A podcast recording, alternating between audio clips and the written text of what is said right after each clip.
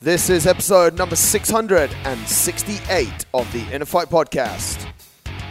Welcome back to another episode of the podcast, ladies and gentlemen. Thank you very much for tuning in, downloading, and listening to this show. Of course, if you are a listener over on the Run Strong podcast, you may have heard this show last week.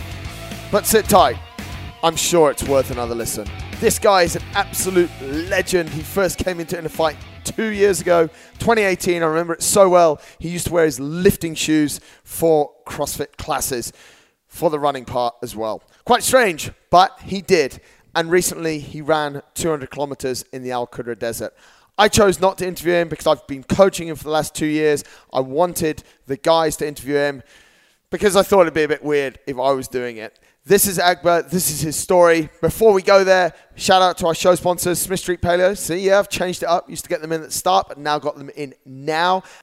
Also calling all ladies for the Ladies Run Club. Contact Steph SH at innerfight.com. Or if you're a man and you want to start to run, Rob Jones, RJ at innerfight.com. And don't forget, I've been saying it for the last few weeks, get into yoga.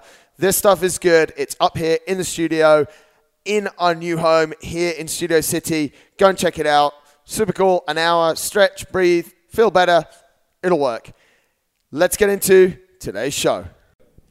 Welcome to the Run Strong podcast, episode 48. On my left hand side, as always, is Rob Jones. As always, I'm here. And to my left, left is our guest this week, Akbar. Hello. Welcome. Welcome. Thank you. How, well, first of all, two weeks on. My first question is why are you wearing one sock? so I'm wearing one sock because that particular foot, the bottom of that foot is completely off. So I'm walking basically on raw skin. Okay, that sets up this show really well. He does. He's, the thing is, though, he's been in the car park walking around in circles for the last 30 minutes because he's shorter on that left side. so, mate, you've got no skin on the bottom of your right foot. Am Yep. I correct? Because you ran non-stop for 43 hours, which totaled to 200 kilometers That's right. around the Al Qudra endurance track here, which most people cycle round. Right. You were And- aware of that before you started? and most people only cycle it once. You ran That's it right. four times. Well, as I'm sure when I tell the story, it was two times around the track and then another 100 kilometers around that area. Let's put it that way. Yes, I know. I heard. Well, saw a little bit of it as well. Yeah. Mate, where did this? Let's start from the beginning, which was about two years ago. Am I correct? For Marathon des Sables training. That's right. That's right. Start us off from there. Like, what's your background? Why did you get into running? And we'll go from that. Sure, sounds good. Um, yeah, so about I'd say two. Well, I joined Inner Fight a couple of years ago, before I think 2016 or 2017, and I started going to the gym. I wanted to increase my um, fitness level, you know, become more healthier. I had young kids running around, so I wanted to be like, you know, run around with the kids, get a better lifestyle. So I joined Inner Fight and started really improving my lifestyle, getting my fitness up. And then I reached a stage where I felt like I needed to almost test myself. And I felt um, what was an area that I could test myself in. And around that time, I started having conversations with Marcus about running because actually I wasn't a runner. Like I'd come to the gym, I'd do the CrossFit class, but running wasn't really in the in the picture, and it was all it was out of my comfort zone, to be honest. I mean, I'd never run more than 10k. So I was like, if I'm really going to do something, you know, and I'm out of my comfort zone, let's do running or do something in running. And um, so obviously, most people would think that running, let me go do a marathon. And but no disrespect to people who do, do run marathons, but I was like, it's got to be something bigger, like a challenge that really, you know, pushes you. And that was around the time that Rickson had done the MDS the year before. And obviously Marcus had talked about it and stuff, so it was in, in my background. And Rickson was starting to get ready for the next one, so in April 2019. So in October of 2018, I basically sat down with Marcus and I said, I want to do MDS. So you know Marcus, he's like, okay, let's do it. Did you then regret saying it to him, or you were like, okay, good, I don't. gas? I don't. It was, it was that was the start of something special, you know. So Did you know anything about MDS before that, or zero. zero? I just knew that it was this race in the desert, Yeah. you know, and I knew a little bit about what Rickson has said. I knew a little bit about what Marcus had told me, but other than that, nothing. And I had zero running background, Mm-hmm. you know, so I didn't know what was going to, what that entailed. So obviously, from October to Jan, it was basically running, Running, yeah. getting into the basics of running and getting my endurance up. I remember seeing you at track. Yeah, You were the guy with the arm. exactly. like no motion. Like Yeah. it was. I was. I mean, even now when I see some of the videos and the way I'm running, I'm like, what was I doing? like you know, there's this one arm going like this. It was just crazy. Yeah.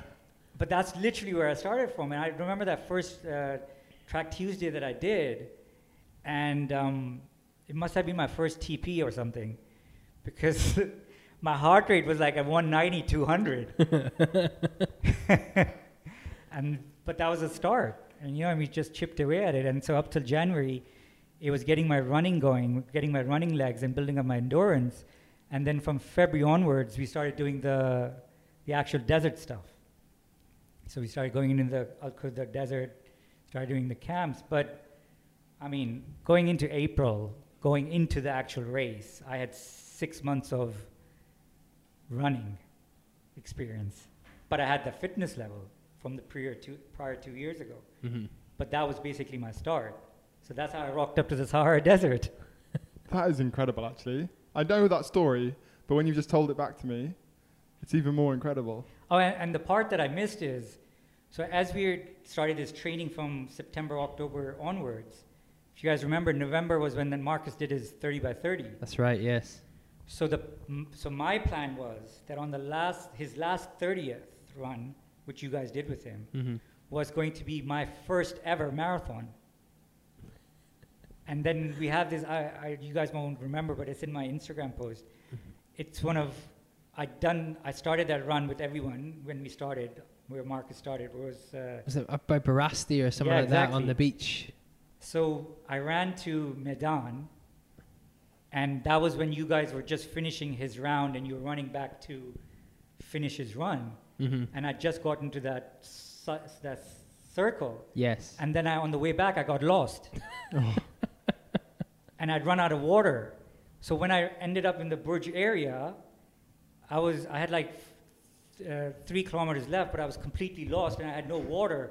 And then I ran towards where I thought the end was, and I saw Marcus coming. He was leaving. He was going home. and had no idea like, about mate, mate, what are you doing? I'm like, I still have a kilometer left to do my 42 point. So he's, I, he's like, run 500 meters and run five up back. So I did that, and that's how I finished my first marathon. I love how he's getting lost, but the finishing point was the tallest building in the world, and he couldn't find it. exactly. it was wild. And that was my first marathon. And that was in November. Wow. And then that's just how it all started. And then, you know, April 2019, I went to the Sahara Desert. And then I did uh, MDS. Mate, before we get into what you achieved a few weeks back, there's something about you when you run. You are very happy to be on your own. Am I right in saying that? Absolutely. Do you think that stemmed from that first marathon of being on your own for that amount of time and getting lost, not being able to find the water? Because you, you don't tell the stories like it was a disaster. You tell the story like this was really fun. That's how I did my first marathon. W- Have you always been that person, or have you found that you like being more on your own running through running? That's a great question. I think it comes from some part of your personality. So I'm actually very comfortable being by myself. Like, you know, I'm at peace with myself. Yeah. Like, I've always been like that. Like, even when I went to college in the States, like, you know, when you want to sit around with, have lunch with people, you always want to. I was fine having lunch by myself. Or, like, the weird part is, I don't mind going see a movie by myself. Yeah. You know, that kind of stuff Yeah. almost like an introvert, but Yeah. not in a, you know, I, I think of it as, so the running aspect of it kind of linked in with that because you spend a lot of time training by yourself. You Yeah. could especially in ultra marathons, you're by yourself a lot. Yeah. Mm. So it actually, it, uh, it was just something that I already had. So it actually helped me in my ultra journey. It's funny, yeah, especially going from going from CrossFit and sort of group community classes where there's so much support and Exactly. everyone helping each other to a solitary. Yeah, and that's what I think attracted me to the ultra marathon because I was like, there's all these moments when you're by yourself and Mm. when you're own head, and I'm okay with that. I want to explore that. Mm. And then during MDS was the long stage, which was in the middle of the night, and and that's when it literally, that's when I was hooked into the ultras because that 70 kilometers that I spent through the night in the Sahara Desert in pitch black. I mean, pitch black, but the stars were, the sky was just the most incredible thing I've ever seen. And that moment that I had there was, I mean, for lack of better word, spiritual. You know, that's the way I tell people. It was just incredible. And that's when I was like, okay, this is, this is cool. This is a cool sport. And that's why when I came back from uh, Morocco and I sat down with Marcus, and the first thing I said to him was, This isn't the end of the race. This is actually the start of the journey. Because I just knew this was going to take me so many different places. Yeah. So it's incredible for people to think like, you did MDS. That should be, in some cases, a life goal for people. But for me, it was, it was it's cool how it worked out. You know, if I'd, if I'd done smaller races and then gone to MDS, maybe I would be like, okay, cool. But the fact that I did MDS as a first race Yeah. and then experienced everything through that race and everything that went into it, I was like, wow, I need to explore this even more. Like, I know at some point I'm going to go back to MDS because I want to run the course. Because I've, one thing that I regret about that particular race was because I wasn't really running. Because don't forget, I didn't still have the legs for it. Yeah. Yeah. Mm. So by the like 100 kilometer mark, my right leg was gone because it never worked so much before. so th- I wasn't really running most of the, the rest of the race. I was shuffling, I was walking, I was scrambling. But the race itself is incredible. Mhm. Like I've, I think I've said to you, uh, Rob, if you're ever going to do one race, do MDS because the experience is just magical. And I understand why people keep going back to it because the whole environment, running through the desert, like people think when you're running in the Sahara Desert, it's just a desert. It's not. Sahara Desert has mountains. You know, it has valleys, it has water, it has greenery, it has a salt lake. It's just magic. Yeah. And I felt some of that magic. So when I came back, I was like, okay, what's next? Yeah. I mean, they, they market it as the, one of the hardest ultramarathons in the world. It's probably going to be one of the biggest multi-stage ultras in the world, if It not must the. be the. yeah. Yeah. thousands and thousands of people. but it's not year, hard. it? I mean, I, not to sound, I can say now that, in relatively speaking, it's not hard. Yeah. you know, because you're running what 30 to 35 kilometers. ev- I mean, again, there are people going to be It's like, as hard as you make it. Yeah, exactly. Yeah. But in retrospect, now that I've gone on this journey, it's actually not that it, it's manageable, and that's why the way I look at it to keep things in perspective. The Moroccan brothers who run this every year Mm-hmm. and who've been winning it for the last seven years. The long stage, which I did, which was 75 kilometers, took me about 19 hours, 30 minutes, right? The guy who won the race, the Moroccan, finished the whole thing in 19 hours, 45 minutes, Wow. Wow. you know? It just puts things into perspective because those guys are obviously the athletes and they're racing. Mm-hmm. And I'd always love telling this story. On the last day is the actual marathon. So on every every MDS every year, they make it that on the last stage it is an actual marathon. Yeah. So you got to run the 42. So and they do it, they stagger it. So the fastest 100 take off two hours after the the others. So what happens is, in most cases, they will run past you. So I was about, I'd say 20, 25 kilometers in, again, running across this salt lake. It's just incredible. And I hear this noise in the back, so I turn around and I could see the, the initial group coming.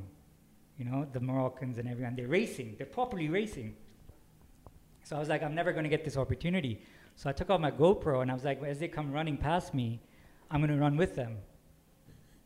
Famous last word. because it was literally like three seconds. I mean, I still have the video. And it's just like, like gazelles. They just glided past me. It was incredible. And that, and again, I was like, wow, that's just, that's how running is. And that's how I fell in love with the whole running thing. Is that your goal to run like the Moroccans do? I don't think I'll ever run like that again. but you can dream, right? Can dream, yeah. So, what is it that you you want to go and find out what's in your mind? I feel It is. It's a, a large part of it is it's the it's your perceived boundaries that actually don't exist. Right? Now, I mean you guys know this. I mean, but even with this last challenge that I just did, I mean I'll tell you it remind me to tell you it when I get to the end of the story. But the end of that challenge has shown me that there is again no boundary mm. right? And I think that's the beauty of this sport or this whatever this journey I'm on, that there's no boundary. You can just keep going in terms of what your mi- you put your mind towards. yeah. When you set a challenge, I don't feel you sit down and go, "I want to do it in this time," or "Can I do it in this time?" You think, "How far can I go?" Yeah, it's it's more about okay, how far will this take me from not just the time aspect of it, but how far will it take me from a physical aspect, from a mental aspect, from you know a spiritual aspect, all, all of that stuff. Like how can I extend all of that? And I think that one, I'm lucky enough, and I'm grateful that I've I found this nice little mix where these challenges for me are not just it doesn't just take one box. You know what I mean? It ticks a couple of boxes, and each one of them is a growth in a way. So after MDS came UTMB Oman. Oman. Any time you want to spend there, or did that did that Yeah, I do mean- anything for you? Again, it was. I mean, that race in itself. I mean, Rob, you know this. I know it very well. That's a special race in itself. The Yeah. way. I mean, it's brutal. I mean, no, there's no two two ways about it. it was, it's a tough race, but the goal for me for that one was, I was more in race mode for that. That was that one I was racing because I had a goal that I had to reach a certain time because I knew I would get that automatic spot in UTMB uh, Chamonix. hmm So that was I was more focused on let's put it the physical aspect of it, the racing aspect of it. I wanted to finish this race so I could get to UTMB Chamonix and but because of that I exa- I again pushed myself to the edge and um, the best part about that race was and again Rob I know you kn- you know this part I think it's about after the 100 uh, kilometer 105 when we do the mountain Yes, about 100. Is this the 130 route? It's about 105 kilometer in. yeah And just after a checkpoint in the school, yeah they send you out, and you can see in the daytime anyway. You can see just it's a it's a wall, yeah a wall, and you, there's no way we're going up there. And sure enough, you do go up there. and you just see this little light just going up. Yeah. It's just the runners because I did it at night. Yes. And I'll never forget this experience. I mean, again, it's part of that journey. I think I'm halfway up the mountain and my light runs out. Right? So I take out another of my lab which had the battery one in. Because Mhm. this one was a chargeable one that went out. So I'm like, I'll put on my battery one and I'll recharge the other one. But the battery one wasn't working. So now I'm pitch black. I'm on the side of the mountain and as you know, there's these red dots. There's red dots and green dots, and the red dots are danger, and the green dots are safety. Yeah. But some of these dots at, on that cliff edge, Yeah. I, I mean, I've, I looked at a video the other day of me and Sean Hurley, and we're sitting backs against the wall, and if you took one big step forward, you'd be off the edge and Yeah. gone. Exactly. So I'm like, I can't see the red dot. So Or the but I- green. so what I decided to do was I, I recharged my, I started recharging my actual bat, uh, I, head torch, and I waited for the guys who were below me. So as they would come up, I'd go up with them a little bit, and then they'd go f- faster than me, and then I'd stop, and then and Wait I'd- for the next guys. you know and then that became part of the challenge and it was incredible because now in, when i think about it as t- in terms of a lesson it was just at that moment in time all it mattered was just to get to the next the next stage or the next get to the top get to the top let the light recharge. And I think that's the beauty of ultra, that we think that this is massive race, but it's actually all about these small moments. And you got to get to the next moment. You got to get to the next moment. And it, at that time, I was hallucinating, you know, because it's the middle of the night. I'm hallucinating, and I remember Marcus had said to me, "Whatever you do, don't sit down and don't close your eyes, because if you close your eyes and you're on the side of the mountain, you could fall asleep." And I remember at one of these stages, I still I could still see there was still some distance to go to the top. I, I literally was like, I'm like, I need to close my eyes, and I sat down, and I closed my eyes, and for like I don't know, it was four or five seconds, and then I heard Marcus's voice, "Open your eyes," and then that's how I got to the top. You know, and so, uh, but that taught me so much about you know just again another thing about this ultra journey of just getting from moment to moment, and that taught me about that, and and that race then got me to the next challenge, which was UTMB in So- August. What what sparked your interest to go for UTMB Chamonix? You were looking to go for the full 171 course, right? 171, yeah. 171. Why why that race? So the other way I've broken down this particular journey of mine, and I think you guys could relate to this, is for me in terms of the distance, I've knocked off the distance in a certain way, especially on the single stage. Like I've done it, I haven't gone for the big one immediately, right? I've done. Um, r- remember when we did that uh, ultra, um, backyard ultra? Oh yeah, yeah, yeah. I was training for that for MDS, so Yeah. I did about 80 You so that yes. mentally in my head. So I d- I'd done the marathon in November, so I'd done 40. Then I did that ultra and I hit 50. So it was, it's been that n- this natural progression of the distance in your head, Mhm. right? Which I think is important in terms of your growth as a runner. At least it's worked for me in that way. So the distance has become a natural progression in terms of, of my goal. So that UTMB Chamonix just click ticked that box where I was like, okay, I've done 130 at Oman. Now I get an automatic uh, qualification for that, and I, I'm going to 170. And obviously, the race itself is iconic. Yeah. You know, it's like MDS. It's like ticking that for an ultra runner is ticking that box. Because it's a few races you want to do. So it was that excitement as well that got me through it. And and one part that I remember about this again was, and again it told me about the evolution of your growth and the evolution of the boundaries. you- Um, in the last 5K or last 3K, you remember this route, right, where it goes through that little village Yeah. and um, by this time my legs are shot. I'm just walking, I'm shuffling. But I, I kept looking at my watch because I had the cutoff time in mind, Mhm. right, for to qualify for UTMB. So I, th- I was like, I, was, I still had about three hours. So I was like, I'm fine, I'm okay. I'm just going to finish this, and I'm going to.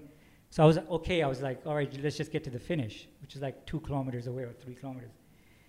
And I'm just walking along, and then suddenly I hear these two guys running past me. I'd seen them in the checkpoint before, and they were dead. And now this, I see them running past me, and they're running. So I was like, whoa, this is weird. So I, I was like, I started running with them. like, what, why are you guys running? And they're like, we're going to miss the cutoff. I'm like, cutoff for what? And they're like, the UTMB cutoff.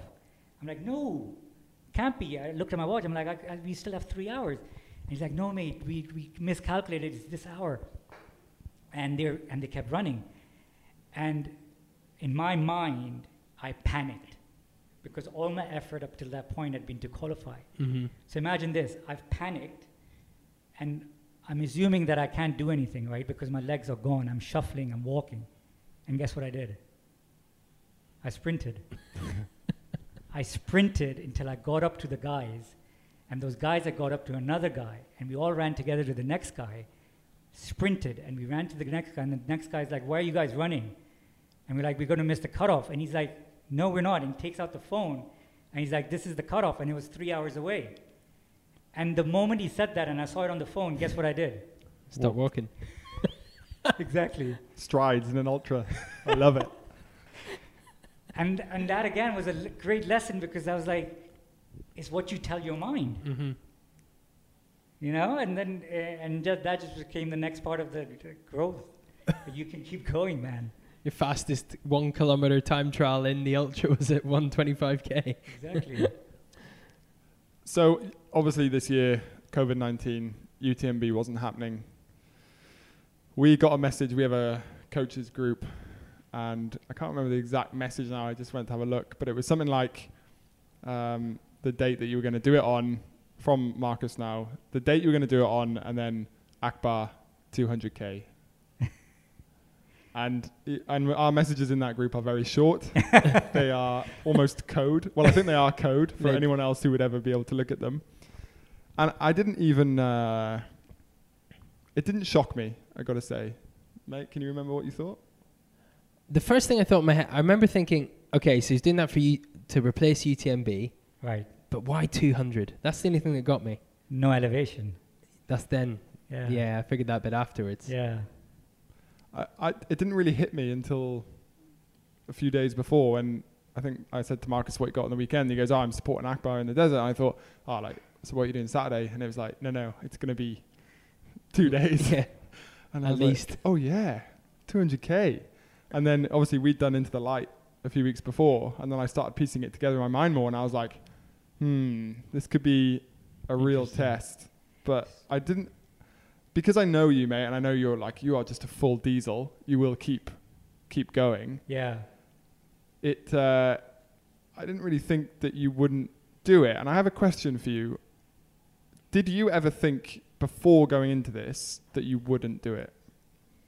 So it's crazy, right? When I thought of the idea of running 200, and it was for the simple reason that Rob, you said, Mhm. I'm just going to replace the UTMB. I'm, I've been training for it. So at minimum, I'm going to go for 170 with the ele- no elevation. I can do 200. Yeah. So on paper, it looks fine. And I talked to Marcus about it, and obviously Marcus was like, "Let's go for it." But I was like, We're just going to gloss over the 25 degrees Celsius difference in temperature as well. Exactly. so obviously Marcus was like, well, we need to get you heat. ac- We need to start acclimatizing you for heat. Mhm. So one month before, we started doing the heat runs. So like literally during the day while I'm working, um, at 12 o'clock, instead of going for lunch, I'd go for an hour run in the heat. Mhm. So it's funny you mentioned the, because I'll answer your question. The day you guys did Into the Light was on my TP, I was doing 30 kilometers on that same loop. And Marcus, we were still trying to figure out how we were going to do this. This is early on in that month, one month before the 200. And the way we were doing it is I would, I, I, I was going to park my car um, with the water and everything in it. I parked it under the tree, and I, I was going to run 15 kilometers out Mhm. and then run 15 kilometers back. Pretty much on the same path that you guys were, but I had no idea you were doing into the light. Like Marcus hadn't told me. Secret. Exactly. So I ran the 15 kilometers and I saw you guys in the distance, and I was like, who are these guys running? And then Jack drove back, drove over to me because he saw this guy running in the distance. So he drove back to me and he said, "What are you doing?" And I'm like, "I'm training." And he's like, "This is weird." And then he's, I'm like, "What are you doing?" And he told me like, "Don't tell anyone. You, you guys are doing into the light." And I'm like, "Okay." But I was like, "Okay." But I had to run back to the car. But in I, r- I reached the 20 mark and I just collapsed. I ran out of water, and I've, I don't think I've ever told this story. I think I mentioned it to Marcus. I definitely haven't mentioned this to my wife because she wouldn't have let me do the 200 kilometers. She doesn't listen, don't Yeah, worry. she doesn't listen anyway. but I ran out of water. This is next to the bike track, track. and this is about 12 o'clock, 12:30, Mhm.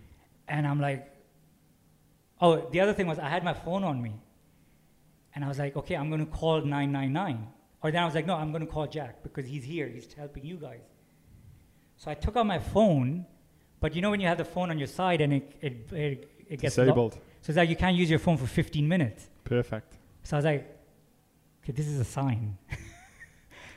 I need to do something for the next 15 minutes. I need to survive. But I'm panicking. Yeah. So for the next 15 minutes, I'm just walking towards my car, but I'm panicking because I have no water. I think I'm going to die. And I, I kid you not, the car drove up out of the, like a mirage. And I'm like, oh, it's, it's someone from Inner Fight. But it was, it was, a, it was a, a Bedouin or a local. And he drove up to me and he's like, what the, what are you doing? and all I said to him was, I need some water. And he opens his fridge Ah. and he gave me two balls of water. I to this day I still don't think I don't know if it was a dream or not, but it, it wasn't because I had water. But then that water got me to the car, Yeah. and I drive back, and I drive back to Du- Dubai, and I obviously then I find out that Marcus and you guys did that into the light, and I waited a few days, and then I called Marcus, and I was and I said to Marcus, I'm like, how are we going to do this? Like at that point, after that run, in the day you guys did your 150, was my first doubt. Okay. I was like, okay, I don't know how we're going to do this. And that's when Marcus was like, okay, we're going to break it down. And we're going to do three and a half kilometer loops. Mm-hmm. And then you're going to basically drown yourself in water. So the next week, Marcus, but Marcus was like, I want you to do it with someone else. I want support there. And I'm like, no, I'm going to do this by myself because I need to prove to myself that in my mind this is possible. So the next weekend, I went out to the same track, and you know where the that little place, uh, the shady places, where guys stop the bikers, the Yeah. I parked my car inside that, right? And I had I had full water, whatever, for 35 kilometers. And then what I did was, and there's that little hill that goes up. That's right. Yeah. So that became, I would do three and a half kilometers out, back to the car, douse myself with water, and then I'd do three kilometers, three and a half, and that's how I did 10 rounds. And then I finished it. I finished it in about five hours. And I went back to Marcus and I said, I think we may have cracked the code. because that's all it took, right? Because that was Just break it down breaking into it small s- little chunks. and just having this water thing every three and a half kilometers because Mhm. that keeps your core temperature down. Yeah. My question was a little bit loaded, and here's why. I have access to a Training Peaks. and what amazes me is in the 90 days before, so three months leading up to your run, do you know what your average weekly duration was? I, I don't, you know what's funny? I don't look at the numbers. So I would love to know what it is. It was six hours and 49 minutes. average week. average weekly duration. average weekly duration. Now, your biggest week was at the start, so in uh, the middle of June, you did a 75 kilometer run week, which was 8 hours 26. And in the middle of that, it's funny, the week after Into the Darkness, the week of and the week after, you did a seven and a half hour week both weeks. So you obviously had that scare. The week after that, you did two hours. And the week before the big one, you did just under six hours, going into a week, obviously two days, where you did 41 hours, 29. So my question was, were you worried? Because you're training like someone who knows, I've got this in the bag. And you know what? Even better, that that two weeks that you said when I did two hours. Guess what Marcus is telling me? You need to go run more. Do you know why I know he's telling you this? Because he's telling me, Tom, how the fuck do I get this guy to run more? What do- you know? He's, we're discussing it on on a weekly basis. Our Thursday morning runs because we used to see you Yeah. running up the other way, Yeah, yeah, yeah. and we'd spend the next 10, 15 minutes discussing your long runs for the weekend. How are we going to break you down? How are we going to get you to do double days? Blah blah blah. And then next week, how did Akbar do? Nothing. The guy doesn't want to run. I'm like, interesting. Can I- tell you something? It's very interesting. Yeah, I think it's a really important like learning because, like you say, you don't look at the numbers. Yeah. Like I'm a I just go based on what Marcus tells me. Yeah, And that's, I don't even go back, I go back to TP to just look at the big numbers, the big picture. I don't, I don't dig deep into it, obviously like you guys, because it doesn't, it doesn't make, I mean, it doesn't even make sense to me. But I think what was important going into this, and I said this to Marcus, I was like, I've cracked the code. I know how I'm going to do the challenge. But up till that point, A, I don't want to go back to Al Qudra. So I, st- I was like, I'm not going back there uh, because I'm, I'm only going to face I'm only going to face the devil when I have to. Mm-hmm. So up till that point, I'm staying away from him. So that was one reason, and then the other reason was I was like, it. it I was like, I'm gonna, and this goes back to the earlier things that I've learned. I'm going to take it moment, moment by moment. And I think when I tell you guys how I broke down the race of the 200, it plays into that. Because I'm so every time those runs that you're talking about, the numbers don't look that big, right? But when I'm doing those particular numbers, they mean a lot Yeah. because I'm focused on that run. So if it's that, if it's that six kilometer run at 12 o'clock, Mm-hmm. for that moment and for that time, that's all that matters to me. So I'm going to think, how am I going to feel in that run? And that's all that's important to me. And I think that's, I don't know, you know, I mean, you guys know, everyone works to a different beat. That, that kind of methodology and that kind of mindset, uh, like helps me. You know, it gets me, it gets me into proper shape. It gets me into proper mindset, where I don't have to, I don't have to feel like I'm overworking myself. I feel like I almost want to be, I want to leave it out in the arena when you have to, right? And up till that point, you just do as much as you can to get to that point.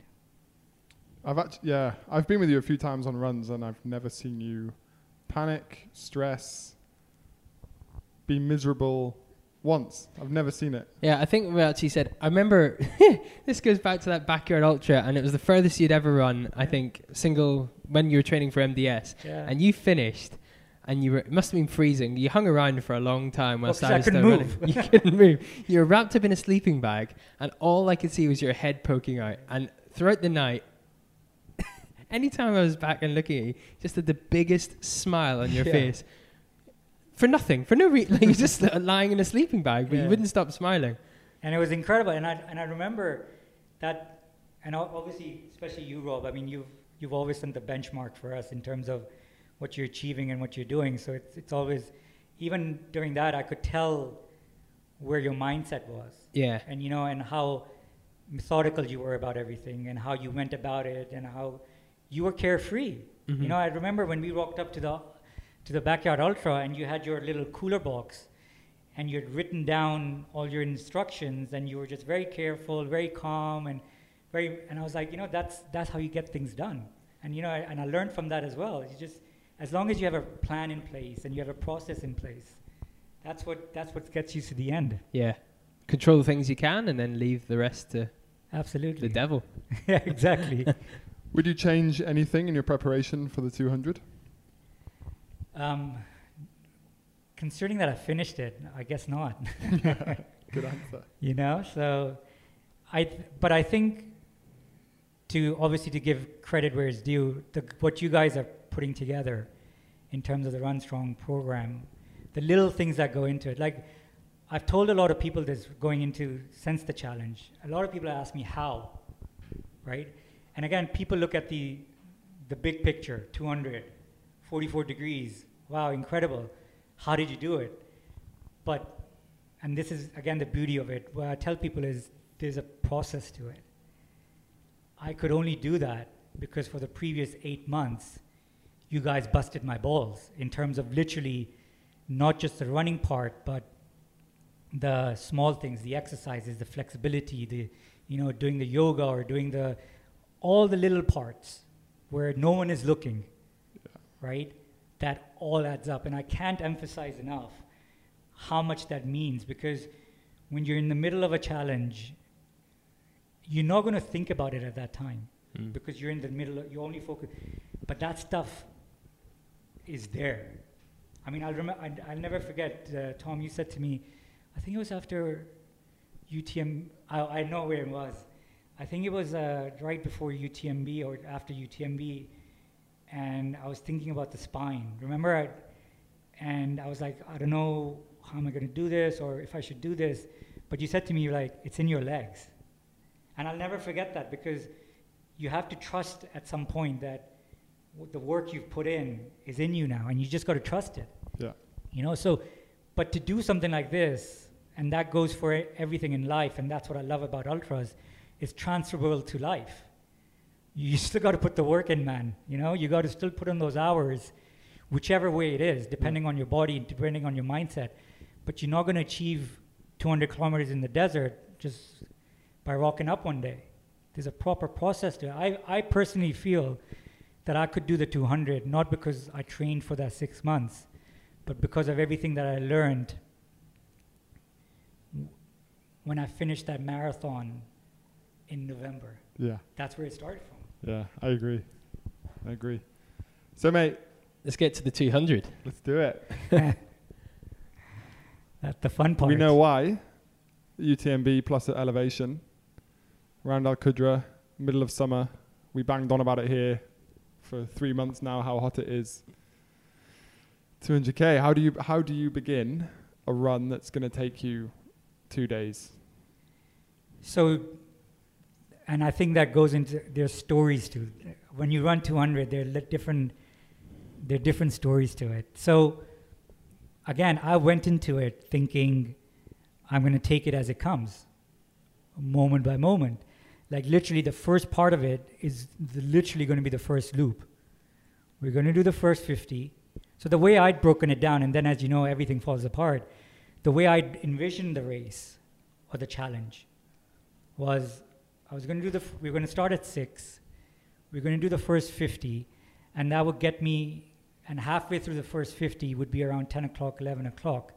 And then that's when we'd turn into that loop, or I'd run three and a half kilometers, and Marcus would be there, and he'd down me with the water, and then that, that's how we do the rest of the 50.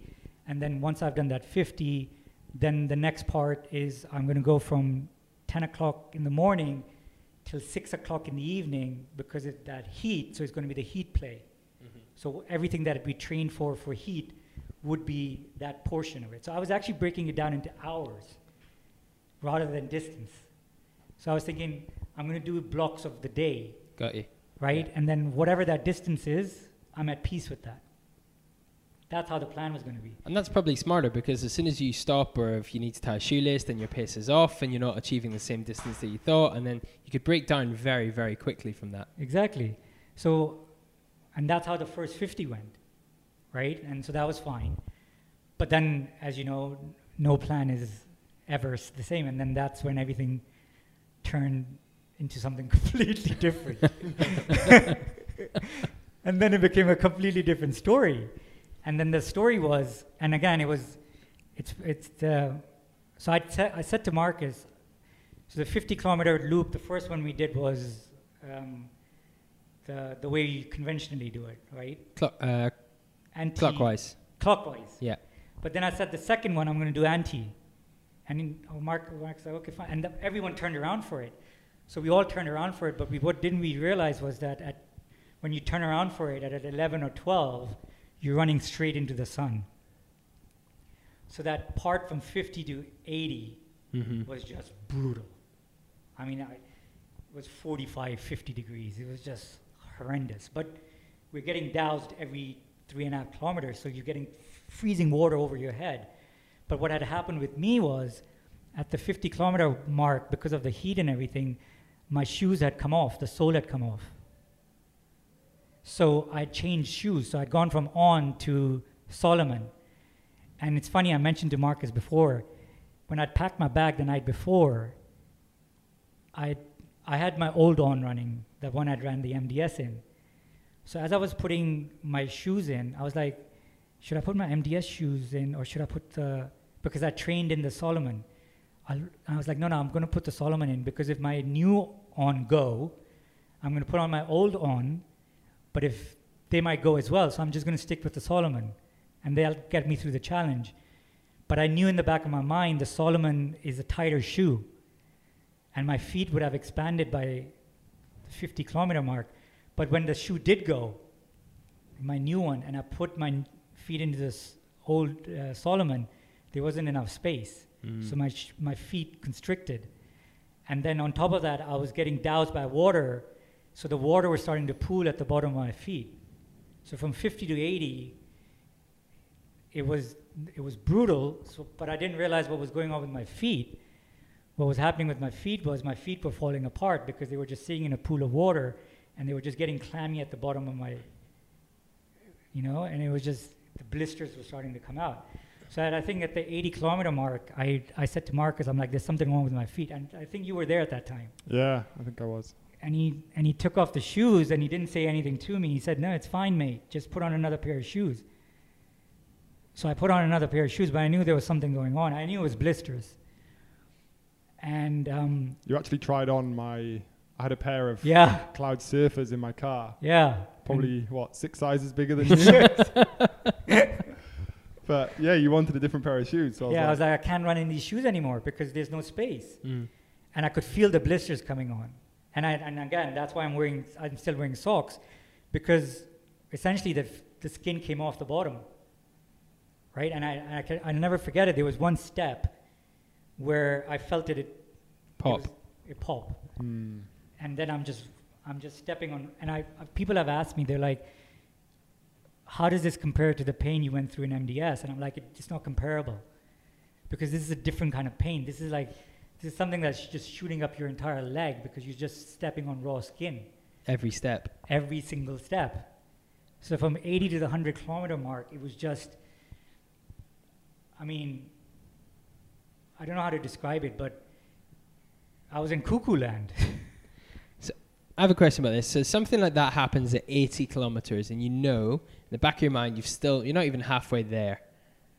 How do you process that to then, well, if I'll you tell know you. how much pain no, no. I, I, the way I processed it was by, I'm going to do the 100, and then I'm going home. That was it. I, honest to God, I mean, you can ask Marcus this. I was convinced, and I want to tell you that because I want to, I want to hear your reaction to this. And this is, this is another part, cool part of the next story.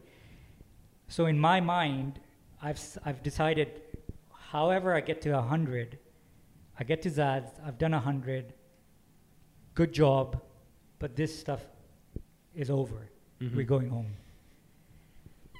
So, all my mind and all my uh, everything that I had was to just to get to Zad's and finish a hundred. So I get to Zad's, I finish a hundred, and Marcus comes over to me, and he says, "What's up?" And I'm like, "I can't talk. I'm just gone. Like I can't put a sentence together." He's like, "Go have a shower." So I go have a shower, and I come back, and you guys are sitting around the table. Now you have to understand, I'm so in a deep in a mental hole right now that I've convinced myself that this thing is over. Everyone's gone, and as you remember, at that time around Zad, everyone's leaving anyway. Yeah, I think they're starting to shut the shop, Yeah. and So well, I- the 100k guys had finished, everyone's gone. so it was a bit of a finishing feeling. Yeah. So I'm like, this thing is done. mm, We're all going home. Good job. Crazy idea. It's not to happen. Let's all go home. So I come out of my shower, and you guys are sitting around the table. I sit down with my towel, and I'm looking at all three of you, and you bring some food out. And I'm saying in my mind, okay, so these guys are waiting for me to tell them that this thing is over and we're going home. That's 110%. That's what I've told myself hmm that the only reason these guys are sitting around is because they just want me to say, I'm going home, and then they're like, great, let's all go home.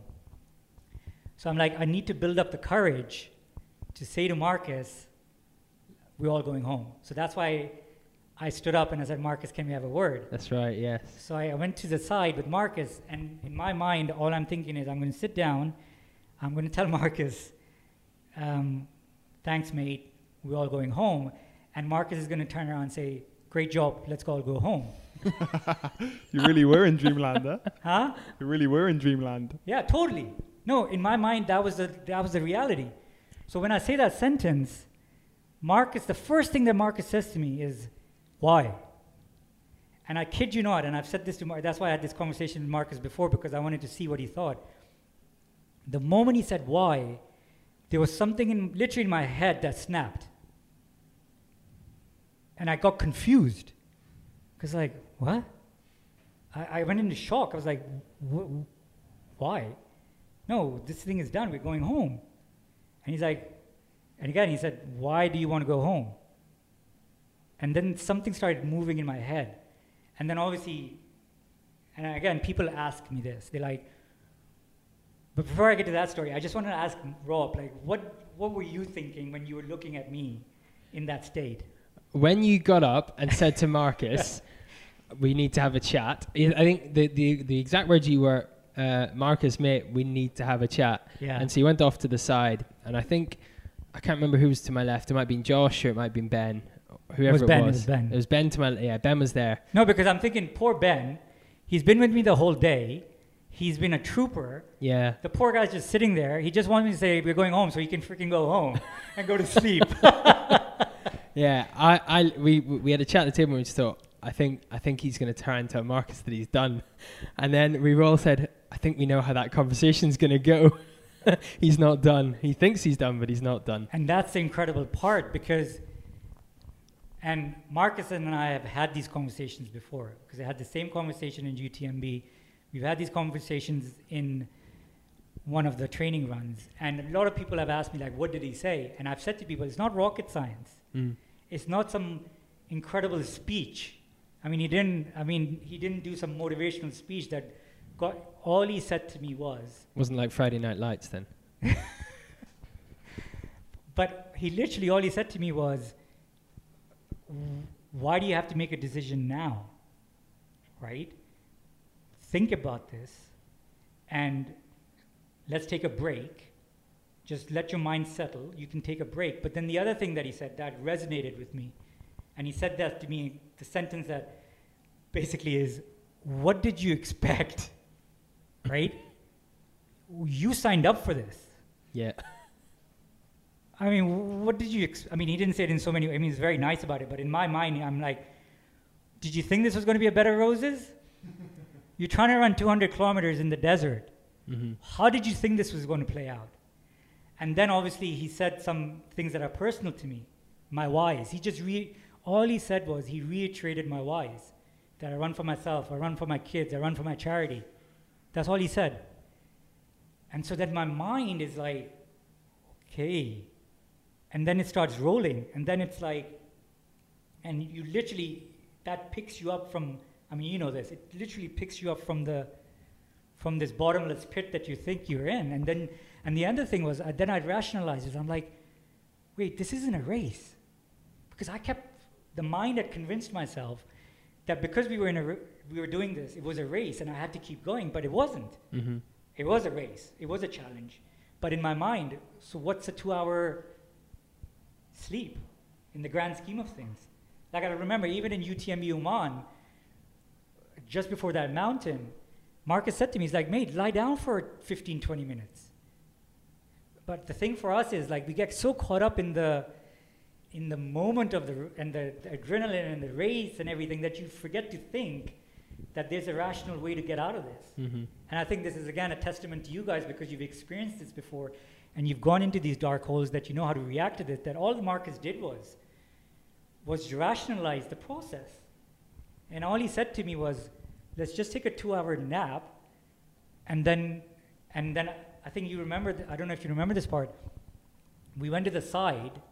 Again, it's an amazing story. Like the we go to this small we thought it was going to be this uh, less noisy part of Al Qudra. That's right. Yeah. And then you have these cars like screaming around, like Drag drag racing. drag racing, and there's this crazy, you know, it felt like it was a nightclub. And we're trying to sleep in this moment. But that two hours, I didn't sleep. But it was enough for me to kind of settle down and get to the next moment. And then I remember Marcus woke me up. And, you know, typical Marcus stuff. All he did was he picked up a new pair of shoes because now I, all the reinforcements had come in, so all my shoes had come. all my old shoes. Because the feet were going to be the issue now. Yeah. So he, he brought out my original ons that I trained in, that I'd ran the original marathon in, in a cycle. So he took out that and he just, I don't know if you remember this, but just I just it- sat up and he just threw them next to me. And he's like, put them on. So he didn't give me a moment to think. So I just put the socks on and I put the, I put the shoes on. And then he gives me a Red Bull, obviously. and he's like, um, uh, walk to the mosque. We'll see you at the mosque. And as you guys know, the mosque is 10 kilometers away. Yeah. So I'm on autopilot right now. So I just get up and I'm like, Off you went. I'll just shuffle to the. But in my back of my mind, I'm like, I'm still, you know, it's either here or there. So I'm like, okay, you know what? I know what Marcus is doing, and this is again, it's like a mini battle with Marcus. I'm Like I know what he's doing. He's playing with my head. I'm gonna go to the mosque, keep him happy, and then I'm gonna be like, good shot, good, good effort, mate. We're going home. So I'm like, fine. So I'll, I'll start shuffling towards the mosque. So I start walking towards the mosque and on that bike track, Mhm. right? And uh, in the middle of the night, this is three o'clock in the morning, this guy rocks up on his bicycle, full Inner Fight gear, head to toe in Inner Fight. We still don't know who this is. And he's, and he's Pakistani. And he's like, Akbar. I'm like, yeah. He's like, um, I've been looking for you all day. I've been cycling around trying to find you. And I've, I've finally found you. So, do you mind if I run with you? and I'm like, May, I'm in no shape to run, but sure, you can, Shuffle. you can sh- come with me. So, again, about five kilometers in, This was this was at 3 a.m. 3 a.m. I remember this because I'd come and I'd napped with you. Yeah. Um, I tested out your pillow. tested out my pillow. Yeah, luckily I had it in the car. Uh, and then you woke up, and I thought, you know what? I'd, he's off. He's going to shuffle. He's got enough people here. I'm I'm going to go home. And then this happened just after I left. Exactly. So this guy rocks up and he's, so he starts walking with me, and then we get to the fight. but Marcus then, because I was, I was barely moving, so I think Marcus realized. So he moved the car back to the five kilometer mark, and he's waiting there. So we we walk up, and this guy's on his bicycle. So he says to Marcus, "Can I put the bicycle at the back on the back of Ben's car? Because I want to run with Akbar." So they're like, "Sure." And then they go to the mosque. So then this guy starts just walking with me, but he's walking behind me. Doesn't say a word. So I don't know his name. If I, I mean, again, he might have had a conversation with me, but I have no idea. So we shuffle to the mosque, and this guy's behind me, and now it's just, you know, it's twilight zone. Because Marcus is sleeping by this time because I've taken so long, he's, a, he's a fallen asleep. The, fr- the Saturday morning prayers are going. I'm, I'm literally waking up Ben and Marcus. This guy is behind me who's in full Inner Fight gear, who I think is Marcus's client. so then we woke up, and Marcus didn't say a word to this guy. So I'm like, wow, this is really random. Why isn't he saying anything to his friend? And then obviously later, Marcus is like, this is really weird. Why isn't he talking to his, uh, why isn't Akbar talking to his friend? So we get to the mosque, and then I'm like, okay, I haven't really run with this guy. And I said to Marcus, so now Marcus is like, we're going to do the loop again. So Marcus says to me, keep going. And I'm like, no, mate. For some reason, I said, I want to go back to Zad's because now I'm, I'm playing with Marcus. So I'm thinking, I'm going to go back, back to Zad's and I'm going to say, 120, great job, great effort, we're all going home. So that was the plan. And then, I was, so I start shuffling back. So the 20 kilometers took me four hours. But this whole 20 kilometers, this guy is walking behind me, not saying a word, in full Inner Fight gear. I mean, it's wild. So we get to Zad's, and we have breakfast. So Mark is like, okay, let's have breakfast. So we have breakfast. And then this guy's like, um, I'm going to go to work. and then he leaves, and I say to Marcus, mate, you didn't say anything to your client. And he's like, mate, you didn't say anything to your friend. And so that kind of distracted me from what was going on. And then I was like, so then I was like, okay, what are we going to do next in terms of the challenge? So I'm like, okay, you know what? We're at Zad's now. There's that, that Indian spice restaurant. So I said to Marcus, let me run out a kilometer half, and then me, run, let me run back. So let's do three kilometer loops. I run back to the shade, I'll have some water, and then we'll see how it goes. Just to keep Marcus happy. And so Marcus said to me, la- I mean, that's why I had this conversation before you guys. I asked him, and Marcus said he was panicking because he thought it was the worst idea. because he was like, he wanted to, me to continue that loop. So you're away from the finish line. Correct. Yeah. And he wanted me in the middle of the desert, and then we do the loops. So I have no choice. Mm-hmm. But it was, he knew it was still my decision, and he respected my decision. So he was like, fine, we'll do this. But he was, he was uncomfortable with that. So he was like, okay. But he was on top of it. But then what happened was, and then both of us realized it just fell into place. Rickson came. And Rickson had, you'd, uh, Tom, you'd booked him a run that morning. Just a random 10, 15K run. So he's like, I'm going to do that with you. So I'm like, mate, I'm just doing these slick three kilometer loops. But he's like, that's fine. So I'm like, okay. So then So then I was like, okay, I'm going to do 10 kilometers with Rickson. But then while we were doing that, two of my mates showed up out of nowhere, and they were like, we want to run with you. And then what? And then Marcus realized, and it kind of clicked into my head. This is how we're going to get the 80 done. We're just going to do these loops, but I'm going to have motivation because I'm going to have these people coming in. And that's funny how these things work. And that has, but then around, I think it was around 12, because it was the hottest part of the day, no one showed up. Mm. And then I, I could tell Marcus was panicking again. So Marcus did one walk with me. And this was a kilometer because now is the heat of the day, so we were doing kilometer loops. We were only doing two kilometers. But he's walking with me because I was pretty down at this time. But he's talking, he's chatting away. And I've never heard Marcus chat so much. So I'm like, why is he talking so much? But then I realized he's just trying to get keep my energy levels going until someone else shows up, and I start running with them again. And then that's just became. But then it, it goes back to the same thing. And then my mind clicked into it, just moment by moment. And then that second day, I say it's a grind. It was a grind. I did 80 kilometers, but that 80 kilometers was a grind. But it was amazing because the 200 kilometers at that point became irrelevant. It didn't matter anymore. All that mattered because I tricked my mind. You can do a kilometer and a half, Mm. right? So I'd run a kilometer and a half, and the cool, cool thing was when it started getting darker, when I'd turn around, I'd see the lights in the distance. So then I was like, I'd just run back to the lights. So then it just became these little loops. So that what that's what got me to 130. That's what got me to 140. That and then I was like, I'll get and then I but still the battle was going on in my head and I was like, okay, fine. When you get to 150, you're done. Great effort. You know, you did 50 more than ever, and then that's amazing. But when I got to 150 and a friend showed up, and I was like, okay, I'll just do 153 with him. But then when I did the 153, I was like, you always wanted to do the 170. And then I went to 170, and then when I got to 170, then you're like, What's 30 more? 200 is in sight.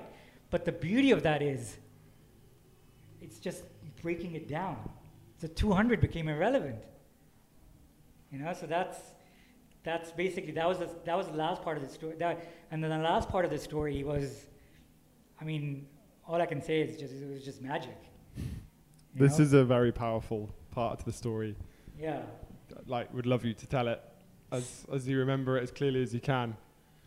So it's around, I guess, midnight now, and I got 11 kilometers left. So um, I can see the distance. I, I know I can get to 200 now, but I, I know my feet are gone. And I still need to break it down. So I said to Marcus, should we continue the loops? And he's like, um, no, let's do, let's break down the 11. Let's do six on the track and I'll run with you, and then we'll do five. So I'm like, okay, cool. So we did the first, we ran three on the bike track, and we ran back three, and now I've got five left. So I sit down, and um, I'm pretty much, I'm, I'm, in a, I'm, a, I'm in a zone now, but I'm kind of taking everything in, but I know my feet are gone. Like, I'm just going to get to a 200, and then I'm going to collapse, and I, I feel like I just need to get through this next four minutes. So I'm just, I'm just gathering myself. I'm just emotionally, physically, mentally, spiritually. I'm just building myself up for this last five because this last five kilometer feels like a lot, you know, in, in the grand scheme of things. So I look up into the night sky, and I see something, and um, so Chris, Mark, Marcus, and um, Ben. Uh, no, not Ben. Um, was it Ben or who's the guy who's doing the, the Matt. Matt? Yeah. Matt's there, and f- another friend of mine is there. So they're all sitting around, and I see something in the sky, and they all mention this. So I, but I don't say anything. Um, so just to give you guys a backstory, and this goes back to one of the whys that I, why I do this journey is I run for my charity. I have a charity in uh, in Pakistan that my uh, wife and I started in the name of our late daughter, um, Zara. It's called the ZB Foundation.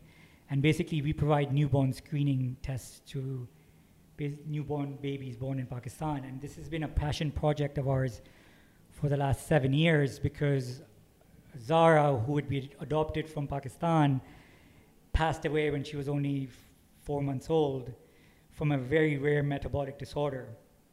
And later on, we found out that if she had taken this heel prick test, which is basically whenever a baby is born, you just take a small blood sample from the heel of a baby and you take it away for blood. It's very, it's so common that it's not even thought of. Like in the Western world, it's taken for granted. Like parents don't even know about it. You know, it's done automatically. But all you do is you just test the baby to make sure there's no abnormalities and whatever, and it's taken for granted. But in a place like Pakistan, it's never been taken for granted because of healthcare, third world, whatever you want to call it.